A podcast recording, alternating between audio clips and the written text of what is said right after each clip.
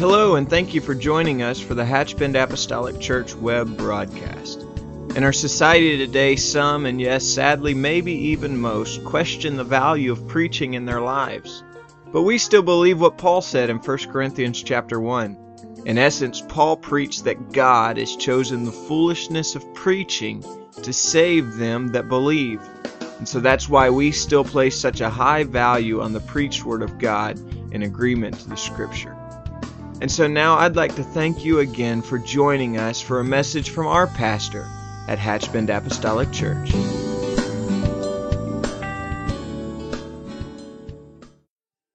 get right into the word tonight. We've got some other things to to talk about before we leave here this evening by way of announcements and things, but I just feel maybe the atmosphere is right to step into the word of the Lord. Thank you. I want to uh, take you to a familiar place. It's 1 Samuel chapter 3. And now I'm going to beg of you not to disconnect just because you see the grass beating down a little bit. You recognize the path. But I really have prayed sincerely this today and asked God to help us to just see this with a fresh eye and and if the Lord doesn't allow me to speak something new, I believe that He can allow you to see something new. Amen. Something fresh, something that would be pertinent, relevant. We're going to read several scriptures, but I just trying to figure out where to start and stop. So I just want to read maybe about 10 verses here. The first 10, 1 Samuel 3 and 1. And the child Samuel ministered unto the Lord before Eli. And the word of the Lord was precious. Another word for precious there is scarce. The word of the Lord was scarce. In those days, there was no open vision. And it came to pass at that time when Eli was laid down in his place, and his eyes began to wax dim that he could not see. And ere the lamp of God went out in the temple of the Lord, where the ark of God was, and Samuel was laid down to sleep. And the Lord called Samuel. He was just a young man, bear that in mind. But the Lord called Samuel, and he answered, Here am I. And he ran unto Eli, the priest, and he said, Here am I, for thou called me. And he said, I called not, I called not. Lie down again. And then he went away and lay down. And the Lord called yet again, and Samuel, and uh, the Lord called yet again, Samuel. And Samuel arose and went to Eli and said, Here I here am I, for thou didst call me. And he answered, I called not my son, lie down again. Now Samuel did not yet know the Lord, neither was the word of the Lord yet revealed unto him. So we see a lot of things kind of unfolding like a rose before us in these scriptures. Verse 8, the Bible says, And the Lord called Samuel again the third time and he arose and went to Eli and said, Here am I, for thou didst call me. And Eli perceived that the Lord had called the child. Therefore Eli said unto Samuel, Go lie down, and it shall be if he call thee, that thou shalt say, Speak, Lord, for thy servant heareth. So Samuel went and lay down in his place. And the Lord came and stood and called as at other times, Samuel, Samuel. Then Samuel answered, Speak, for thy servant heareth. Now, I want to I, I want to just choose for a subject tonight this lessons from Samuel. And uh, I'm not trying to sound uh, too generic in that regard, but I do believe there are some things that we can all take away from this story. Amen. So I want us to pray and, and sincerely, let's not just consider this another night, another sermon, just another day, but I believe the Lord can speak something relevant to our heart here tonight. God, I love you today, and I thank you for the privilege that you have given me one more time to stand behind this pulpit and to preach the infallible word. It is true. I often say unyielding, unbending. It's the word, God, by which we we build everything else from our lives off of. And so I ask you this evening to help us and to strengthen us now in Jesus' name. Amen. And you can be seated. And um, I, I know that some of you may be familiar with this passage of Scripture, others may not be. So if you will just pray for me to kind of find the middle of the road here so that we can touch as many hearts as we can with the help of the Lord. Like many barren women before her, maybe like Sarah or Rebecca or Rachel, we find a, a lady by the name of Hannah. Hannah, who was the mother of Samuel. Hannah wanted a child. She desperately wanted a child. And so if you read 1 Samuel chapter 1, it's just an incredible story of how overwhelmed Hannah was with a desire to have a child. And how that some of that was, of course, I think a very natural thing that she desired to have a child, but also that was somewhat spurned on by other women around her and in her life who had children and somewhat disqualified her because she had none. And so she prayed and asked God to give her a child and the Lord and she said if you'll give me a child I'll give him back to you all the days of his life. What an incredible it's one thing to say that in a moment of uh, emotion but quite another thing to make good on your word. And the Bible says later that when the child was weaned that in fact she did take Samuel to the temple to Eli, and there she left him and only visited him annually. And that was to come at the time of sacrifice, and she brought him a new garment because he had grown, of course, every year. And uh, so she brought him a new garment or visited with him annually. And so uh, she promised the Lord, if you will do this, then I will do that. And so God gave her a son of promise, and she honored that vow, dedicating him to the service of the Lord and dedicating him for all intent and purposes to the ministry, we may use that term today, of Eli, who was the priest.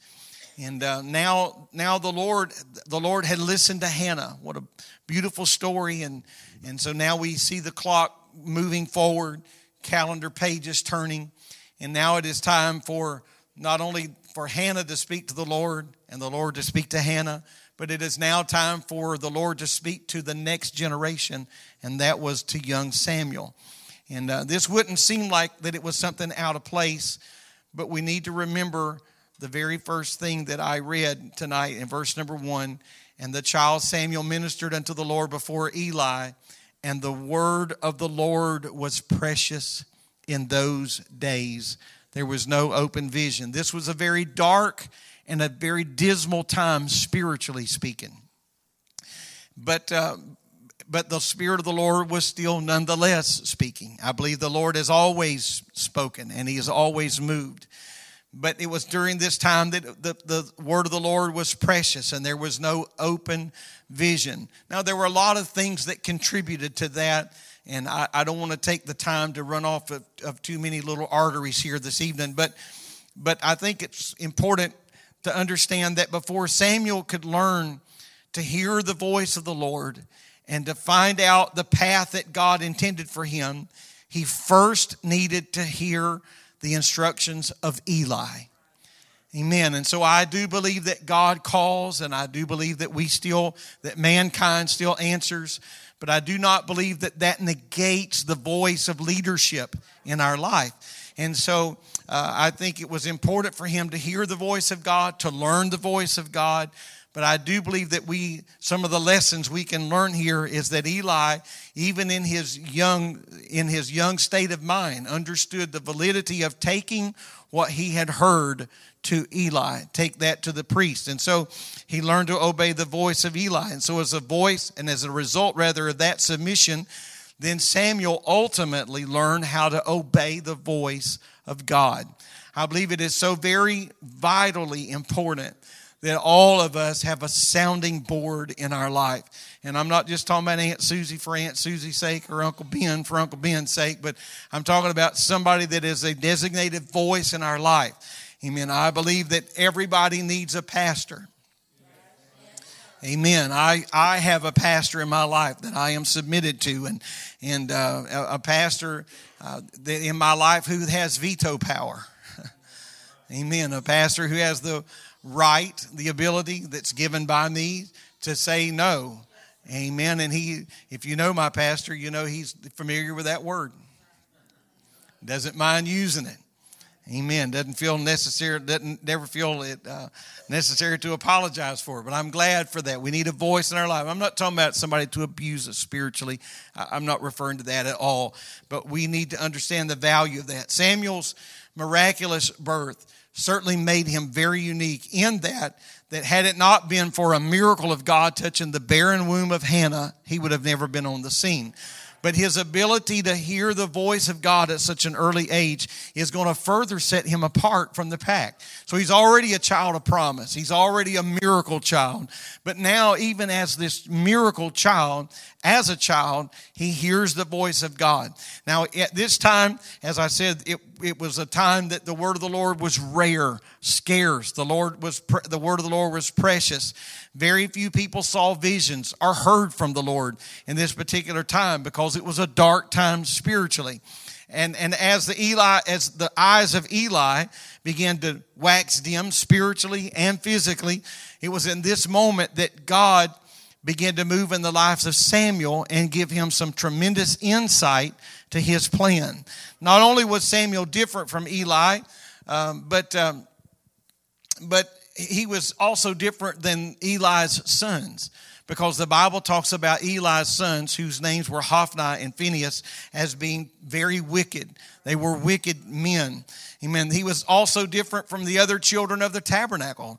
I don't believe that Samuel was the only child that was there in the tabernacle. I think it's very highly possible that that, that there were other children that had been dedicated to the Lord who were, were there to work at a certain time. But I believe there was something different, special about this young man, Samuel. Samuel's ta- tabernacle service didn't end when he reached a certain age. You know, maybe, maybe somebody else's child was just there for a few years. They were just there on an internship, so to speak. But, but Samuel had been dedicated to the Lord and he was dedicating his life to the Lord. And we know that Samuel did indeed dedicate his entire life to, to working in the kingdom of God. Time would prove Samuel to not just be a young lad in the temple, but time would prove that he would be a prophet, a man who was heard, a man that was obeyed, and a man who spoke the infallible word of God. Amen. So if we could just kind of go back to the setting for just a moment, in spite of his godly heritage and in spite of his work in the tabernacle, we need to go right back into the setting that Samuel did not recognize the voice of the Lord when the Lord first called him. Now, I'm not saying that in, to, to sound disrespectful or in a disparaging way because we must also remember that he was just a young man. And so we all have to hear the voice of God in our life and and maybe we maybe some can understand some of those first few encounters with the lord when we begin to realize that god was indeed dealing with us. And when i when i say the lord speaking to us i believe that god has the ability to audibly speak. And uh, I, am just going to say this to you and uh, the lord has never audibly spoken to me but the lord has spoken to me. He has impressed on my heart amen. As strong as an audible as strong as an audible voice could be. I'm not saying that he can't or that he wouldn't. I have met people that i have confidence in that have had those experiences and and so i leave that in their hands. But but uh, i don't believe the lord just sits down across the table and we just have conversations. Amen. Uh, and and i've heard some people speak about it as though they just kind of had lunch with the lord and when you find the Lord speaking in Scripture, He just kind of speaks just a, a word here.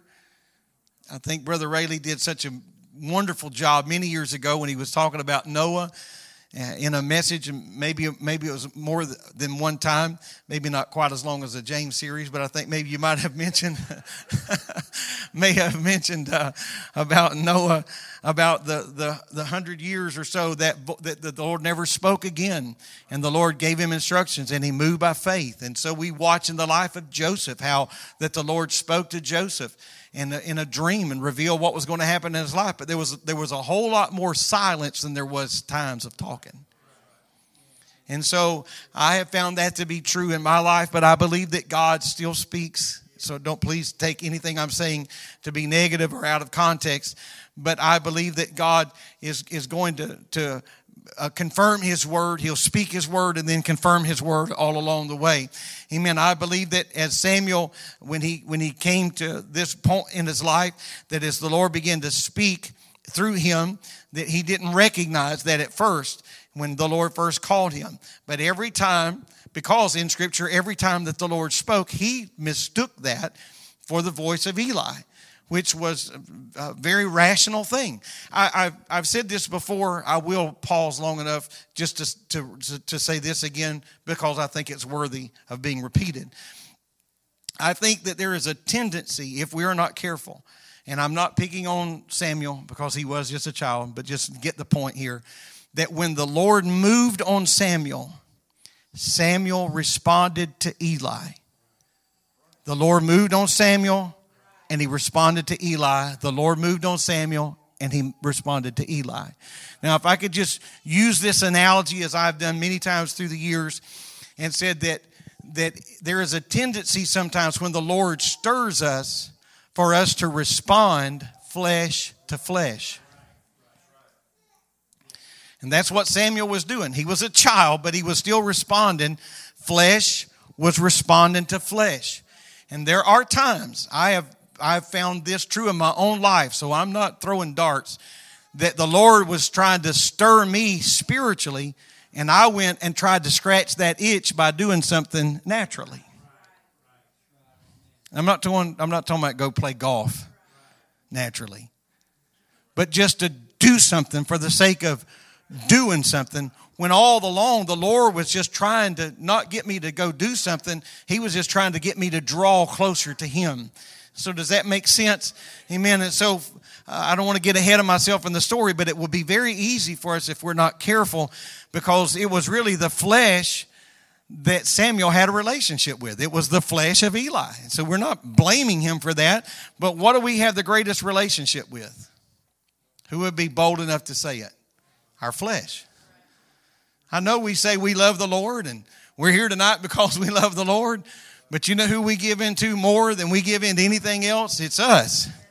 It's the flesh. That's and so we have to fight very, very hard that when we are stirred, that I don't just go do something for the sake of doing something, and that I make sure the Bible says that the Lord said to Moses, There is a place by me.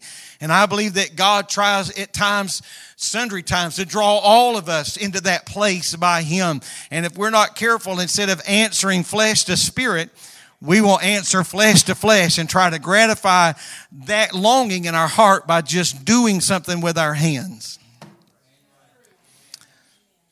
Amen. I just feel like I need a better illustration because I feel like there's too many question marks floating around. We may feel like this is not really fitting, but we may feel like that God, we may feel a stirring in our heart, and it's God trying to draw us to a greater place and we just get under the burden of just going to bake somebody some apple pies or going to cut somebody's grass. All in Jesus' name. And the pies probably were enjoyed, and the grass may have needed to be cut. But we're trying to answer something with our own arm of flesh. And I got to get off of this road, or we're never going to get home. But we need to understand that what is this when the Spirit cries out, the Bible talks about the deep calling to deep. Amen. And so we need to let the Spirit answer to the Spirit. Every time the Lord spoke to Samuel, he thought it was Eli. And so we read about him going there when he wanted that or when trying to find the answer. And so I want to remind you again, according to scripture, that, uh, that Eli had begun to fade. His eyes, the air, the Bible says, ere the lamp of the temple went out, of the temple of the Lord was going out. The eyes of Eli waxed dim. Yet in the midst of this dark and dismal time, God wanted to open Samuel's eyes to some eternal spiritual realities. Now, we can talk about how dark it is outside. I understand how dark it is outside, but hear me. Amen. The Bible says that, that where sin doth abound, grace doth much more abound. And it's not going to get so dark in the world that the church is going to be in need of somebody having to offer a light. Amen. When, when the grace, the grace of God is always going to be greater than the sin that is so prevalent in our society. And so we, uh, I, we just have to understand that in the, in the midst of this dark time of Samuel and in the midst of this dark time in August, that God is still wanting to open our eyes and our ears to some spiritual realities. I think we see something in this story that's still true and, it, and it's still alive, thankfully, that the Lord doesn't just speak one time. I'm very, very thankful for that. Amen. God continued to reach out to Samuel. He's had to continue to reach out to me. He's had to speak more than one time. Either I wasn't listening or I had doubt that I had to push through, whatever the case may have been, even though he failed to fully comprehend the message and understand what was going on. When God has a call upon our lives, he is not going to give up on us. He won't give up on us if we won't give up on him. God is not content for us just to faithfully serve Him and spend time in His house going through uh, religious rituals or rites. Amen. God wants us to know Him, know Him more than once today. I said, Lord, help us not to come to church tonight and just sing songs because we know them by heart or read scriptures just because they're familiar to us. I've asked God to, I have sincerely asked the Lord today, don't let me go here today, God, just because it's a good story or just because it's a familiar place. But Lord, lead me to the passage of scripture that would be pertinent and relevant for us tonight. God wants us to know Him. Know Him. Samuel did not know the Lord, but the Lord was going to change that and he desired to change that. He had plans for Samuel and he just kept calling until he answered. It seems apparent uh, to me, at least from the story, that Samuel knew to come when Eli called. I'm not just going to break this down in two bite size, too small of pieces, but it just seems apparent to me that he, he knew to go if you're called. And so when he heard something, the only thing he knew to do was respond to Eli. When he heard his name, he went to Eli. I think his obedience was a wonderful thing. And I think obedience is a wonderful thing. But, but God needed Samuel to learn his voice and then understand his direction. Eli had lost his ability to hear from God. He had lost his ability almost to see. When Samuel mistakenly thought that Eli had called him, the old priest just sent him back to bed. We read the scripture.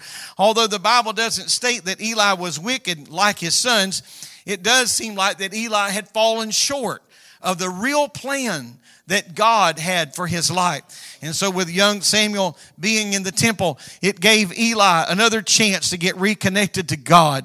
I, amen. I just see the restorative hand of the Lord in this little moment here. Amen. It's true that the Lord did not speak to Eli, but I will say this that this sage of a man still had the ability to guide a young man that had been entrusted to him from his very, from his very youth. He may have had a lot of perils and problems going on in his own life, but he still had the ability finally to understand, amen, I've got to guide this young man in the right way.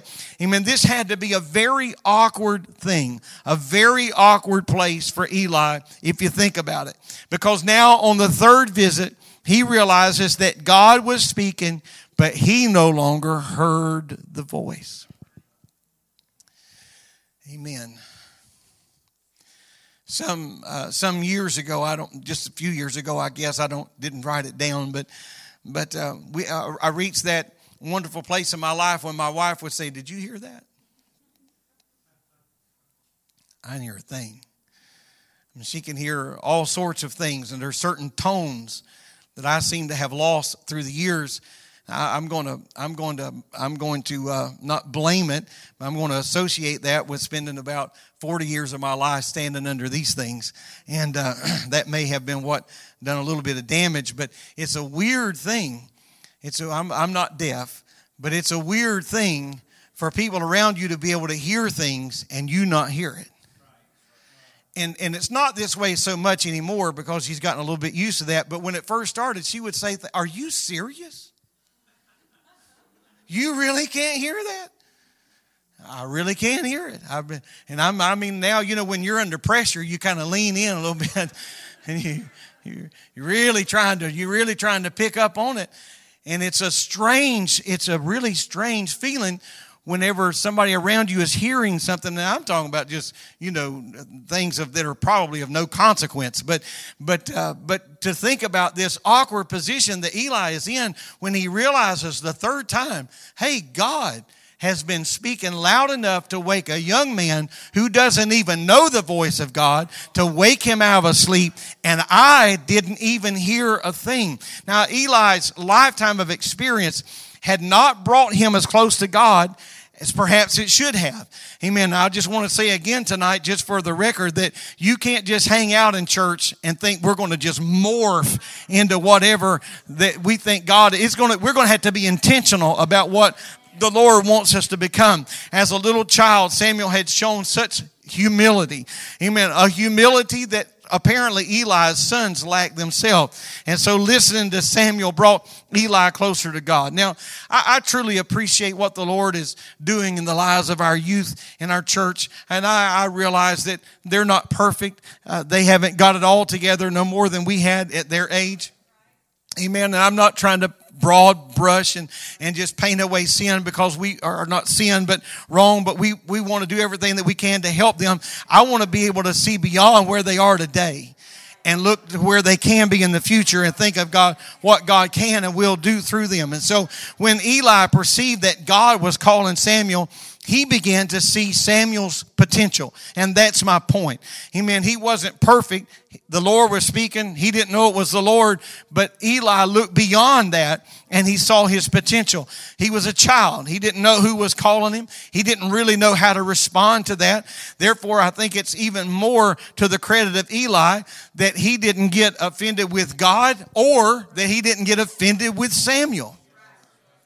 He could have brushed the whole thing off. He could have just downplayed the whole thing. Despite his apparent spiritual decay, he still proved to be a good voice and a good mentor in the life of young Samuel. I truly believe that, that we could charge Eli with a lot of negative things, of course, at this particular juncture, but we could not afford to forget that he served as a very influential voice in the life of Samuel at a very, very critical time. Amen. Now, I don't want to sound silly about where we're fixing to go for the next couple of minutes, but I'm afraid sometimes that we read through these Bible stories, and especially if we are sort of familiar with them, we read through them so quickly that we forget and maybe miss some of the beautiful things uh, that, that perhaps are here. And uh, I want us to think about this story for just a moment, or at least a portion of this story for just a moment. And I want us to think about it frame by frame. So we're going to slow the, the, the, film down here tonight. We're going to slow the video down. And I want to just take a few minutes frame by frame. Eli is awakened out of a dead sleep twice. Amen. And so two times he just simply sends young Samuel back to bed. However, if you can just imagine with me for now, just a moment, and if you can just imagine with me that single moment when Samuel is standing for the third time at the foot of his bed and he is saying, What do you want? You called me. Let's just hit pause. Like a wave, the truth of what is unfolding here must have come crushing down on this priest of God. God was speaking to Samuel. Amen. Don't you think it's possible that he asked himself, Why didn't I hear the voice of God? I mean, this young man is standing here in his bed, and it's at this third trip that it dawns on him what's going on. Eli's sons had failed to heed the words of their father. They had ignored the wisdom of their father. But here was God giving Eli one more chance in the life of a, another young man. And so it's at the end of verse number eight of chapter one that Eli says this, the scripture says this, and Eli perceived that the Lord had called the child. Now, with that frame still frozen in our mind, think about this very critical moment in time. Eli has an epiphany. He has an awakening, an awareness. He perceived this is the voice of God. Amen. He is standing here an elderly man, an old man who is who is who is trying to, to unravel exactly what's going on in this very moment. For for for Eli, I believe that that time. Have you ever had something real serious happen in your life? And and and uh, maybe a, a, fall or an accident. And I think maybe most of you can relate to this. That that time kind of go, everything goes into slow motion. I've, I've been in, in a couple of accidents and it just seems like that. I've, I've fallen down and it just seems like that just time just, just went, just click, click, click, click. It was just a, everything was just in slow motion. And so I, I'm not I'm not trying to be silly or, or to waste your time tonight, but I just think for a moment it was just possible as I read this and, and tried to just uh, meditate on it today to think that, that it's very possible that this moment of time right here just went into absolute slow motion. The weight of the future is now suspended by absolute silence. I want you to, I'm trying to freeze the frame right where Samuel comes the third time and says, What do you need? Right there. I want us to stop the frame right there. All of the future is now hanging in the balance of absolute silence. Absolute silence. Amen. All of the future suspended by this we could just pause this now. If we could just pause this and step into the frame. If we could just, uh, is this all right? If we could just pause this now and step into the frame and just step in between these two characters, this sage old man and this young man with his future ahead of him. We could step onto the screen. We could step in between the foot of that bed where he lay and where the young man stood. And we could ask, Eli, what are you going to do with this moment? Moment. Amen. Eli, are you going to get bitter? Are you going to fail to speak? Are you going to stay silent like Abraham? Are you going to stay silent like Adam? Are you just going to stand here? What are you going to do with this moment? In this frozen moment of time, stepping onto the, the, the screen, would we say, will you despise him because he has found some new experience? Amen. Are you going to reject what God is doing in his life? You with me now? I know I haven't done a real good job with my mind, and it's a real risky thing to let me ask you to let me play with your mind for just a little moment. But just pardon this analogy, if you will. If this were a movie, now I'm, I'm going to risk offending some here, but but just come down off the spiritual pedestal for a second. If this were a movie, I believe that one camera would just kind of zero in on the innocence of Samuel. And he's just standing there. He's still saying, You called? He's waiting with bated breath for the man of God to say something. If this were a movie, the other camera would be focused in on the wrinkled brow of a dying priest. If we just had a little bit of Clint Eastwood, Clint Eastwood movie, I mean, a music playing in the background here could probably make this really real. Sweat's popping up on his brow. I mean, this is just, you know, I don't know who's doing that, but please stop. Please, you're going to get us all in trouble. Sweat's popping up on his brow. The future is suspended in silence. What are you going to do with this? What are you going to do with this moment? The crushing weight of wasted years probably started pressing on the spirit of Eli this young man has heard God speak and I haven't heard a word. And it dawns on him God is speaking, God is talking. To his credit, the silence and the awkwardness of this moment is broken when he opens his mouth. In verse number nine, if you'll put that up, Sarah. And the scripture says, Therefore, Eli said unto him, Samuel, Go, lie down. And it shall be if he call thee, that thou shalt say, Speak, Lord, for thy servant heareth. So Samuel went and lay down in his place. What Eli could have done with this moment is horrifying to think about. I know God has a plan, and we could probably, through our flesh, only frustrate the plan of God. It would have ultimately been fulfilled But to his credit, Eli didn't get angry and didn't strike out and didn't try to downplay. So I say thank you, Eli. Thank you, Eli, for pushing past the pain. Thank you, Eli, for stepping over all of the shame and all the guilt or whatever must emotions must have flooded through your mind at this moment. And a thank you for not allowing the future of somebody else to stand in the way. I think there are so many lessons here for us in this passage, and one of them would certainly be found in the fact that Samuel had apparently learned to listen to the voice of Eli.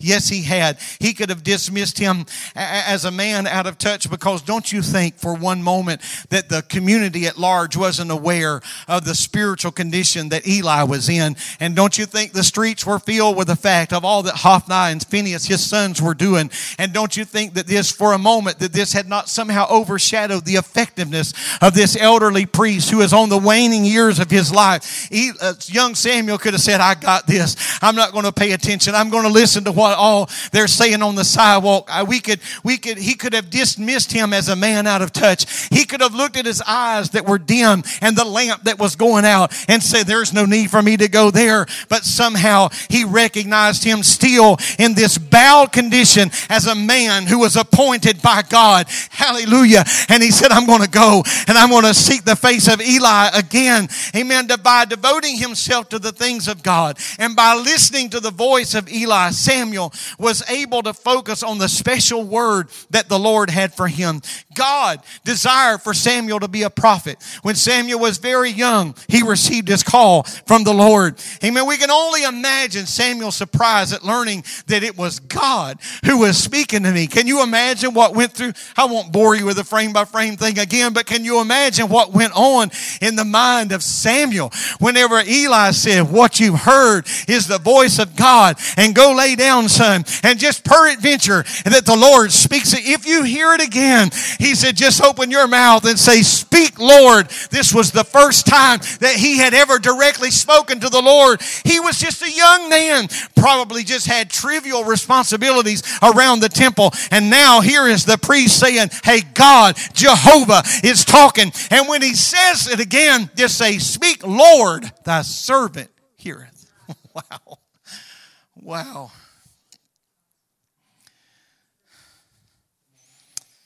But he accepted it.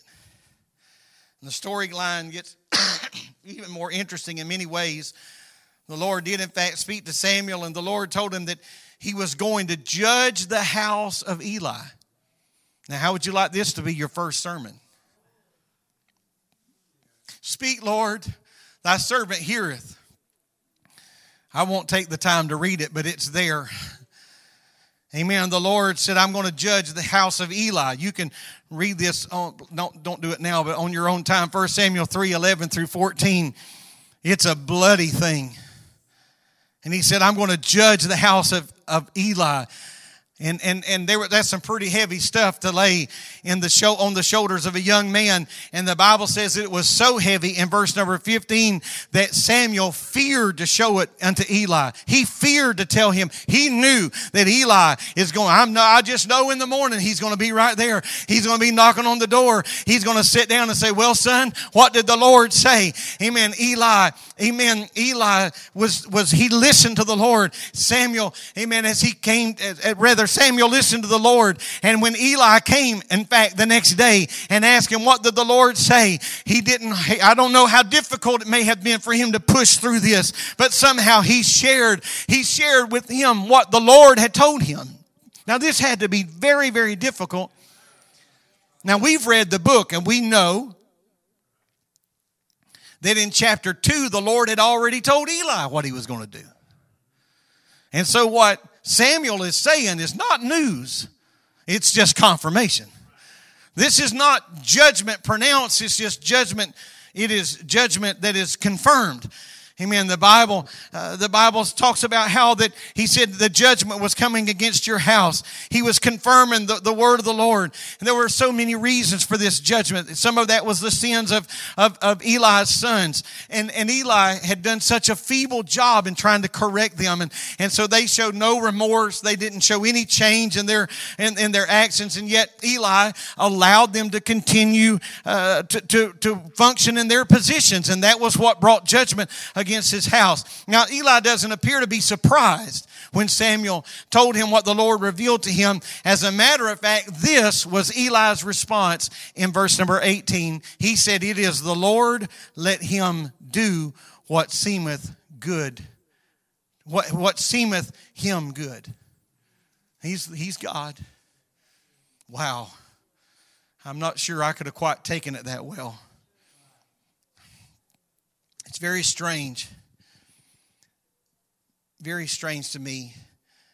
But right where we're standing now, right here at 1 Samuel 3 and 18, it's very strange to me that this same thing would be repeated again in the life of Samuel. That Samuel's sons would do the identical same thing. But I want to I want to close, and I want to try to bring this, and I'm going to ask our musicians to come, if you will. And so I'll, I'll try to just bring this to a conclusion, not just to an ending, but I want to conclude this in our mind and our heart.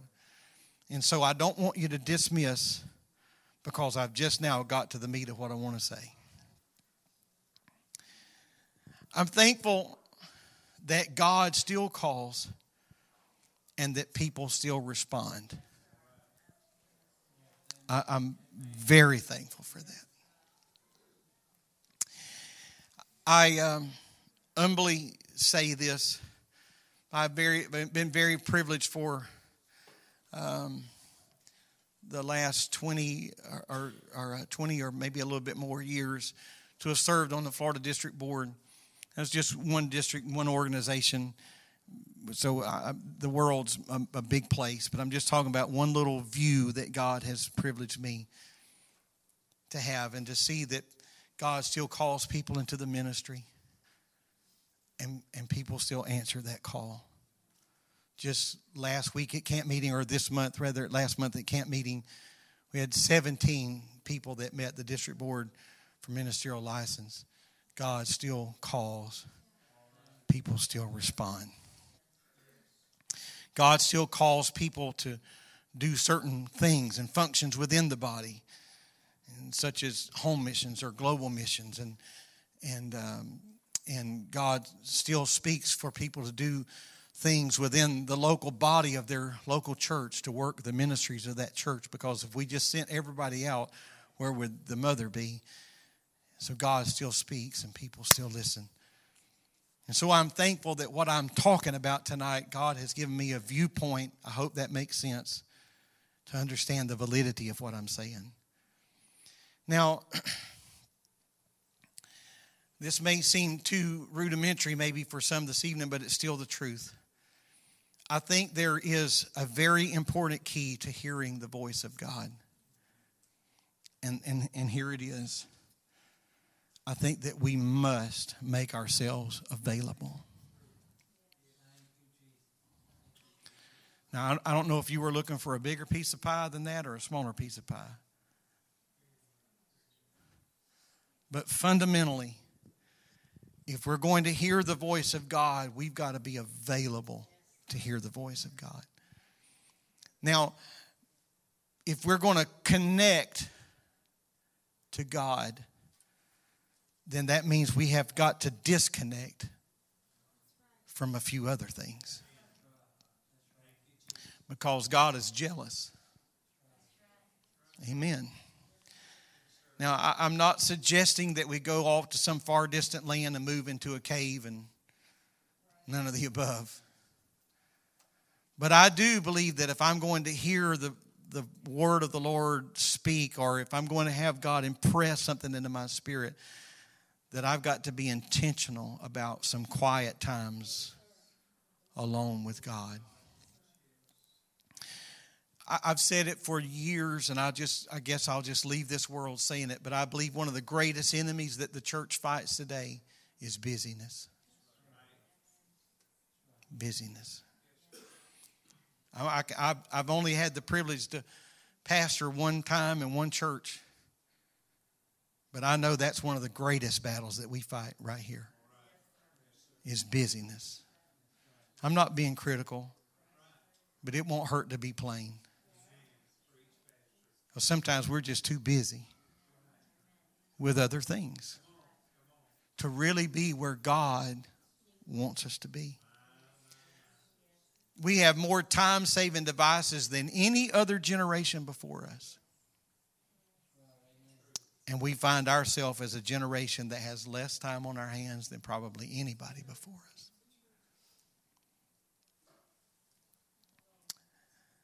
And so we have to be intentional about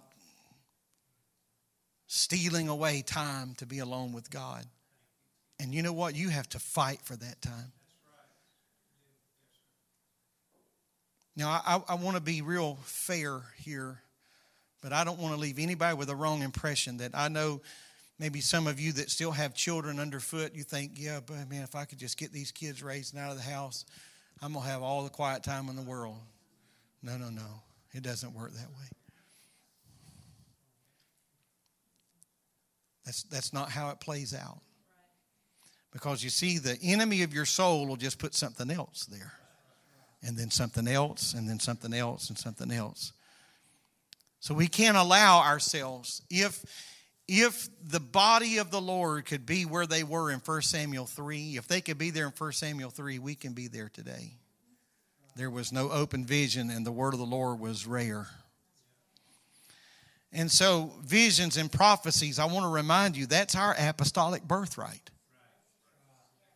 And when I say prophecy, don't don't let your mind wander too far. I do believe in the prophetic voice of people that have the ability for God to use them in foretelling, but most prophecy is just proclaiming and confirming the word of God. But I believe that visions and prophecies, that is our apostolic birthright. Joel 2 and Acts 2 speaks of young people seeing visions. Now, I'm not through preaching, so please stay connected. Amen the Bible talks in Acts 2 and Joel 2 about young seeing visions and old dreaming dreams, sons and daughters, servants and handmaidens prophesying. Acts 2 lets us know that everyone should be in a position to hear the voice of God. Young, old, male, female, in the ministry, or simply a supporting work of the Lord, whatever it may be, we must be in a position to hear the voice of the Lord. And so here, I want to just leave you with this. How much greater I'll just pose this question How much greater would the story of Samuel been if one person is not upstaged by the other person? Let me, let me say it another way. How much more powerful would this story be if one generation had not been upstaged by another generation? Wonder what it would have been and how powerful this moment would have been if in the center of this ring could have stepped this sage, wise prophet Eli, who had lived his life whole and pure before God, and he linked arms with a generation that was fresh and pure and anointed of God to take it to the next mile. Amen. You see, we don't need, we can't afford to lose either generation. And I, am all for reaching for our young people, but let me tell you something. We're in a fight to keep our, uh, we're in a fight to keep, I don't want to use the wrong word here, but we're in a fight to keep our elders. Because you see, the devil doesn't care where he gets you. He'll be just as happy to trick you up at 80 as he will to be trick you up at 18. Amen. So that's why we need, we can't afford to lose either generation. And so I want to reach the 25 year olds and the 30 year olds and the 35 and the 40 and the 45 and the 50 and the 55 and say, don't you give up either. We're trying to win the 8 year olds and the 12 year olds and the 14 year olds and we're trying to influence the 16 year olds and the 18 year olds. But you know what? We're not going to succeed in that if at 35 or 40 you're backing away from what you've been holding on to all these years. How much more, it's all right, let's just stand. How much more powerful would this have been if the young generation wasn't having to replace the old generation, but rather they could have linked arms? My God, I feel the Holy Ghost in what I'm talking about tonight. Amen. We need we certainly need the strength and the vitality and the and the vision of the youth but we need the solidarity and the foundation of our elders we don't just need reckless strength We don't need reckless visions, nor do we just need people that are just looking at all everything through the eyes of just practicality. Amen. We need faith. We need hope. We need vision. We need dreams. We need all of that grounded. And so I say, God, help us today not to replay Eli and Samuel again and again and again, generation after generation, but how powerful it will be to link a new generation of young apostolics who in the last several weeks have been in Ocala. Amen. Many of them have been speaking in tongues. I'm not just talking about from this church, but all over our churches who have been filled with the baptism of the Holy Ghost. Amen. Who have been refilled and rejuvenated and, and refired. How great that will be to go home and link arms with another generation. They've already got a prayer life established. They've already got the Word of God committed to their heart and their lives. How powerful that would be to link all of that together and not sacrifice one for the other. Does that make sense? My goodness. I've probably almost been talking an hour. But you see, if the, if the devil can get you to just give up a little bit of ground, I'm reaching for some young families, young married couples. I'm reaching for some middle age tonight. If the devil can just get you to give up a little bit of ground, you can't measure the effect that's going to have on our 12 year olds. Because what you allow, you've heard your pastor say this for 30 years almost, what you allow in moderation, the next generation will allow in excess. Amen. God help us. So that means we can't just attend church, but what we've really got to have, each and every one of us. Paul was on the road to Macedonia behold, a light shined. A light, an experience that was so powerful that it blinded the Apostle Paul. And when the Lord spoke from heaven, Paul recognized him for who he was. And he said, Who art thou, Lord? Lord. That's why later Paul would pick up a pen and he would write the epistle and say, Though we are an angel from heaven come preaching any other gospel, let him be accursed. You know why? Because he wasn't preaching his grandpa's religion. He wasn't preaching what his mother handed him. He wasn't preaching what his Sunday school teacher taught him. I'm not taking, I'm not trying to devalue any of these roles, but he wasn't just parroting what his student pastor, what they taught. No, no, no. He wasn't just, they weren't just echoing what he had heard at camp or at some rally somewhere. He had an experience for himself.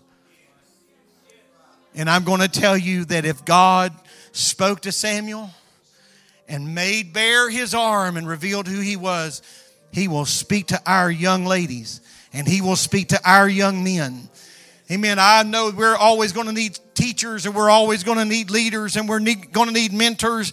We're going to need all of that. But I'm going to tell you what I have felt so impressed of God to pray is for revelation. And they don't have to be 18 to see it. That's a truth. Amen. But God can reveal Himself. So I wonder if we could just some lessons from Samuel here. If we could just look into this and say, Lord, help us. God, let me hold on to it with everything that I have. I just feel the need to pray. Amen. I just feel the need to pray. And I'm going to ask you to join me, if you will. Amen. Let's gather around the front. If you're here with your family, come with your family. Amen. Let's pray and ask God to touch our lives.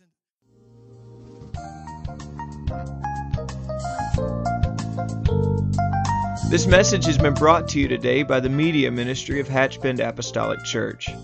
We pray that it's ministered to you in some way, and we'd like to take this opportunity to invite you to join us in service here at Hatchbend Apostolic. Our Sunday services begin at 10 a.m. and our Wednesday night service at 7:30 p.m. For any more information or to speak with our ministry staff, please feel free to call our church office at 386 935 2806 or you can visit the contact link here on our website. Again, thank you for listening, and we pray God's richest blessings on you and your family.